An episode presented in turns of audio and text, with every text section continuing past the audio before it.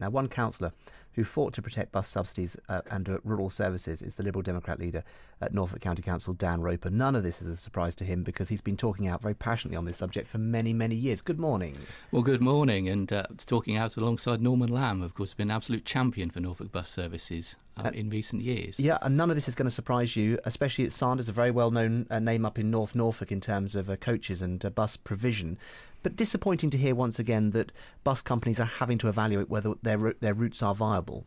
Well, it is, and, and one challenge which I lay down today, actually, to, to the leadership of Norfolk County Council is we said on day one when Andrew Proctor took power, safeguard rural bus routes, and actually, you know, say that subsidies are not going to be cut in the future. Back at the beginning of this year, the county council was talking about cutting bus subsidies by about 40%. That was ridiculous. Fortunately, we had Norman Lamb on the case he got a 6,000 signature petition. The, the, it went away. Now, back in April, the Liberal Democrats said to County Council this must never happen again.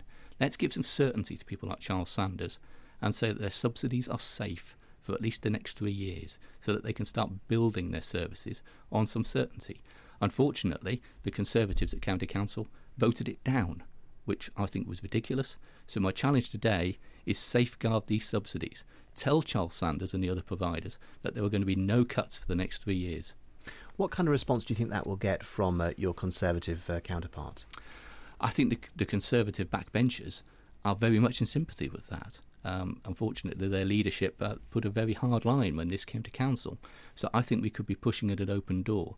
What we need to do in Norfolk is safeguard the routes that we've got there already and then look to see how we build on that. And this isn't just I mean, we talked a lot about older people this morning, and the, the council's own um, survey, when it was considering cuts, said that over 50% of bus users who are older use it for vital medical appointments, which underlines how important that is. But also younger people who use it to get to work. Those who can't afford to run a car at the moment, those who live in rural areas, it's all very well saying Norfolk needs to grow economically, but if you're saying, well, I'm sorry, if you don't live in Norwich and if you don't have a car, you're not going to be part of that, you know, we need to safeguard our bus services and we're going to give our young people a chance.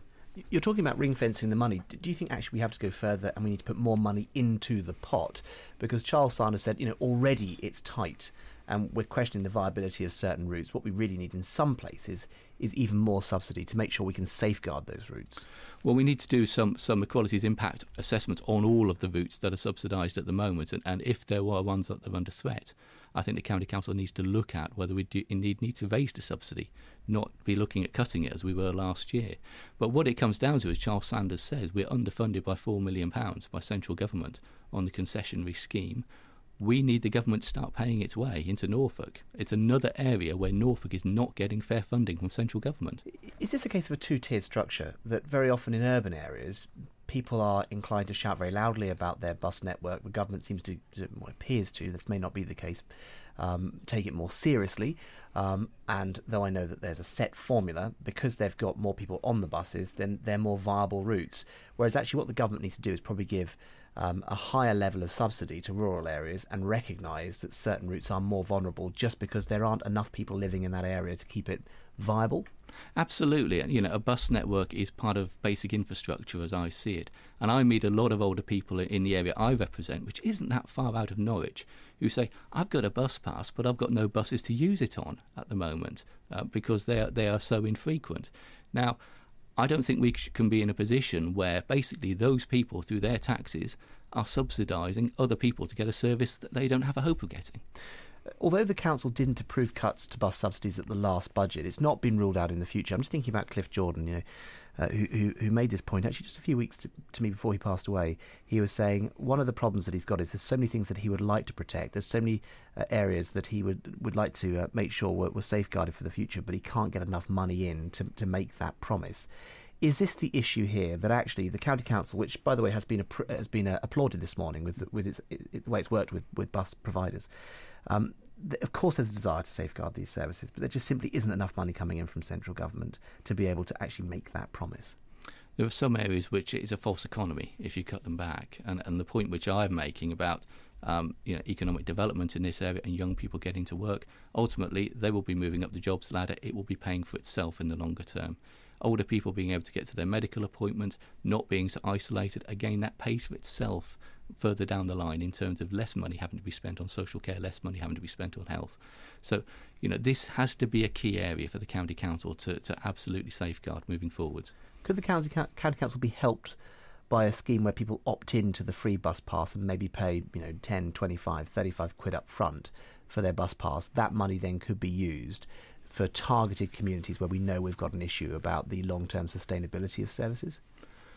I can see the, the, the, merits in that argument. What concerns me is that Norfolk being treated differently from the rest of the country. Basically, why should Norfolk um, old age pensioners have to pay for something which is free in other parts of the country? It'd have to be national, wouldn't it? Absolutely. Yeah. Absolutely. If that was going to work, it would have to be na- national. The other thing that was concerning is as soon as you start means testing something, the costs start to go up. And actually, you end up with a lose lose situation where it costs as much to administer something as, as the money you actually get in.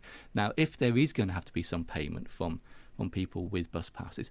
I would rather that be handed over to the bus driver so that goes into our local services, such as Charles Sanders, rather than that going through central government and then being administered in that way. It's a very good point, actually. Just to back up what uh, Dan Roper is saying, it's very true. You can see lots of examples where things are mean test- means tested um, on the attractive top line that you're going to get more money into the service, but just the the very process of trying to work out who has to pay what means that it can actually come out at a deficit. So if the money was given directly over the counter to the bus operator, so it was basically a subsidised fare, is that the best way forward? It's a good idea. Let's debate that on 0800 389 7321.